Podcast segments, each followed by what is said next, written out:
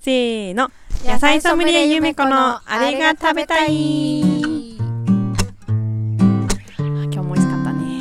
ですうねん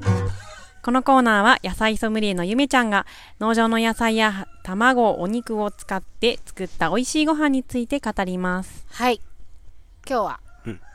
冷たいおうどんを作りました、うでんいつもねえ多分このコーナー美味し始まった時に始まる時になんか今日は暑いですねとか寒いですねとか雨ですねとかよく喋ってると思うんですけど、うんなんかやっぱりご飯ってすごいこう食べたいものが気候に左右されるじゃないですか、うん湿度とかうん気温とか、うんだからなんかよくわかんないけど天気の話してるなって思ってる人もいると思うんですけど実は大事なことなんですよ。よくわかんないけど、ムカデの話してたりとか ね。そうで今日はとても暑いもう初初夏のようなうん気候なんですけどあんまり湿度は寝ないんだけど、そうね 20, 度う20ん度台後半、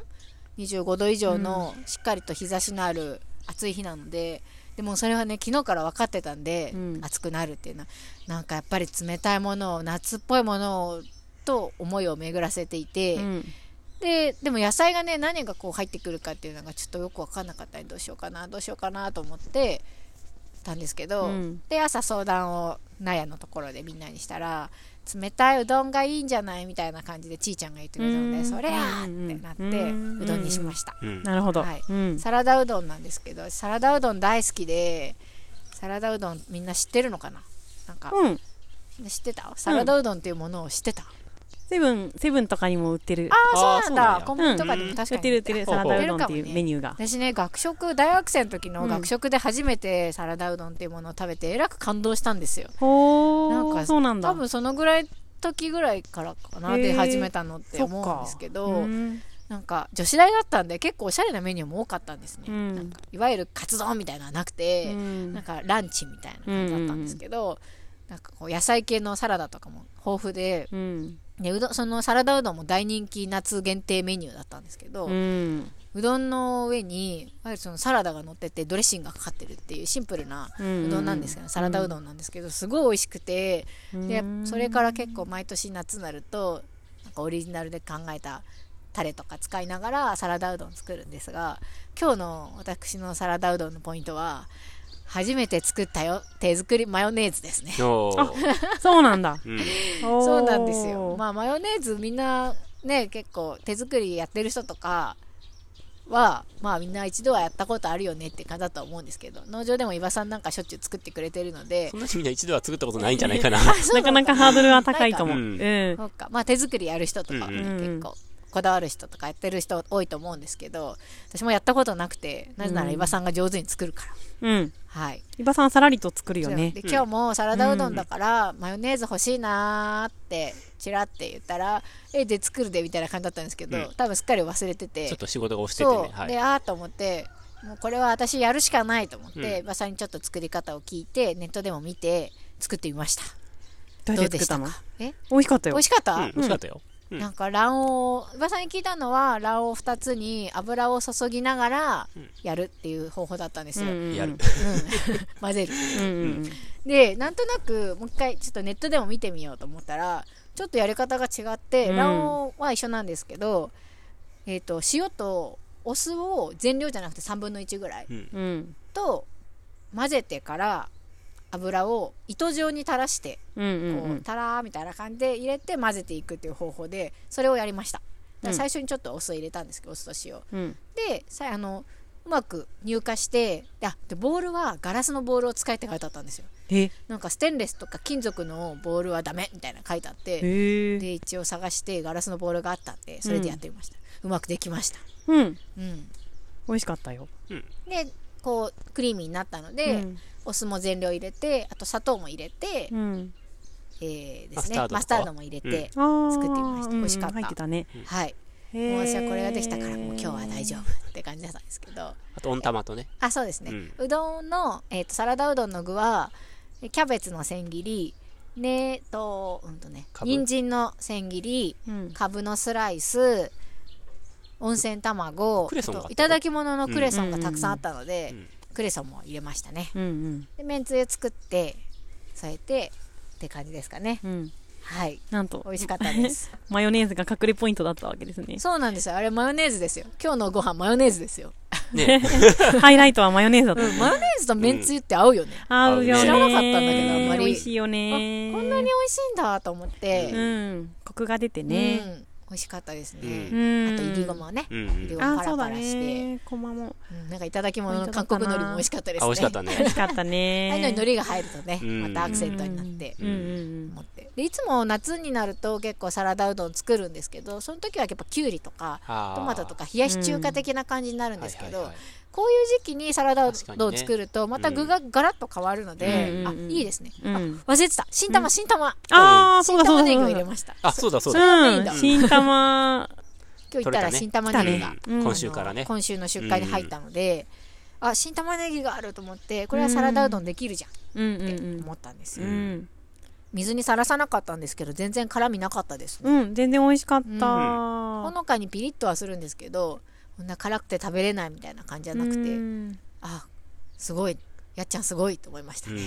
ん久しぶり新ね玉ねお久しぶりだったねお。久しぶりっていうか、うんまだちょっと小ぶりでねねちっちゃいんですけうど、んうんはい今日の出荷にも入ったんじゃないかなうんとうんうん思います、うんこんマなヨネー感ズじ大でした成功ねえうんあれさあのハンドミキサーでやったのうん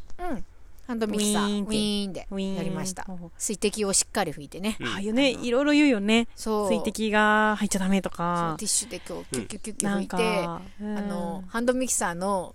あなんていうのぐるぐる回るところうんの水滴とかもこうやって拭いて、おーちょっとほこりかぶってたんで洗ったんですよ、うんあ、はいはいで。したら濡れるじゃないですかそれも全部拭いて、おーいざって感じでうんやりました、大丈夫でしたね、うんあの卵白どうしようっていつも思うんですよねねえ。うん。うんマヨネーズで余る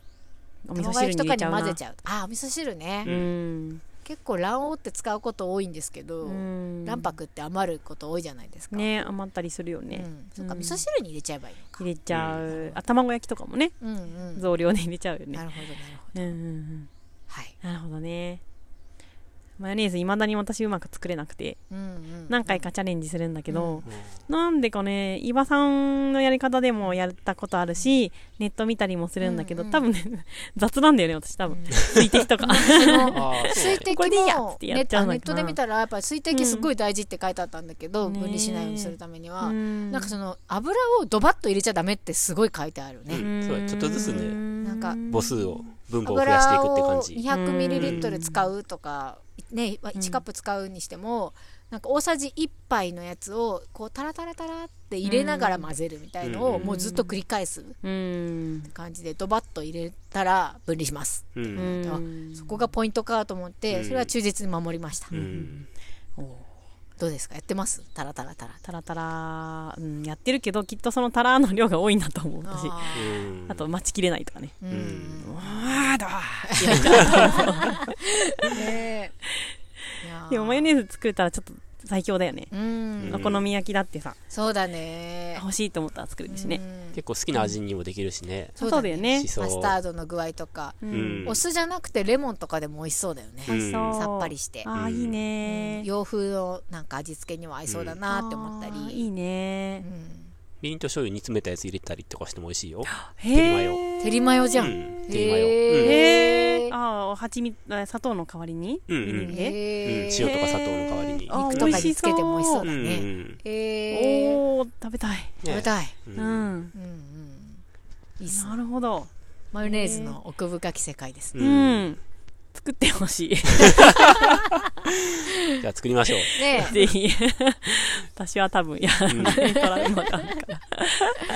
えいあのチューブから出るのってすごいよねすごいねうん子供聞くしねう。うんんあのマヨネーズのさ表示とか見るとさ、あんまり保存量が入ってる感じしないんですよ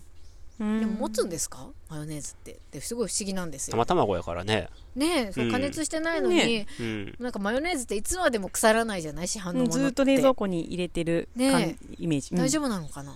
大丈夫なねんじゃでないも作った大丈やつも夫にしてるよねもう表示見てもそんなにさなんか添加されてる感じしないっていうしかないねだからもしかして作ったマヨネーズもなんかあのチューブのやつってあんまり空気に触れないから、まあ菌にはさらされないのかなとは思うんですけど、うんああいそうだうね形状で保存すればもしかして持つのかな、って思ったりおーねしたんですけど、うん気うん、気になったことあるそれ、ね生卵だからね、うんね速攻腐りそうなのに、でも卵ってさ、うんその昔事件になったけど、なんかあの卵出荷業者がうん半年ぐらい前の卵を出荷して、あーしててっていうことがうんうん分かって、うんなんか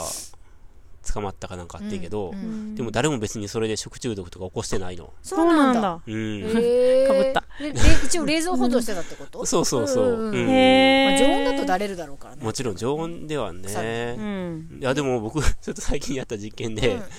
えっと、11月ぐらいに取っておいた卵を、うんそそれこそ3月ぐらいに割ったのね。普通に常温に置いてたやつ。何ヶ月4ヶ月ぐうらん。い経っ全然傷んでなかったよ。てへうえん。あと写真見せようか。うんうん。やっぱり寒ければそんなに暑くなければ、うんまあ、。真夏とかってすぐ腐るじゃない、そうね。ううんんうん。冷蔵庫に入れとけばう、んね結構大丈夫なのかもね。うんねやっぱり割れ玉とかは腐っていくと思うんですけど、うん割れてなければうん腐りづらいのかな、それもあるかもうんうんね。うんすごいね、うんままあ、あ思ってるよりはずっと持つっていうイメージねがあそうる、だうね。うんうんん。そうだよね結構ねね意外とそう、うん私の母とかすごく生卵に気をつけていてううんん。なんかサルモネラ菌とか出たじなんか事件があったのかな、うん。かもね。よくありすごくすごく鮮度とか気うにしん。て、1週間経った卵はもう絶対生卵はダメとかっうてん。いうのがあったんだけど、うんさあそう思ってたんだけど、うん案外大丈夫だようね。んう。んうん、ね温度管理だけすればねね。そうですうね、んうんはいはい はい。じゃあなマヨネーズ楽しみにしてます。はい、わかりました。てりたまマヨネーてりズたまマヨ早ネーズ速。ハンバーガーに入れたいねあいい ね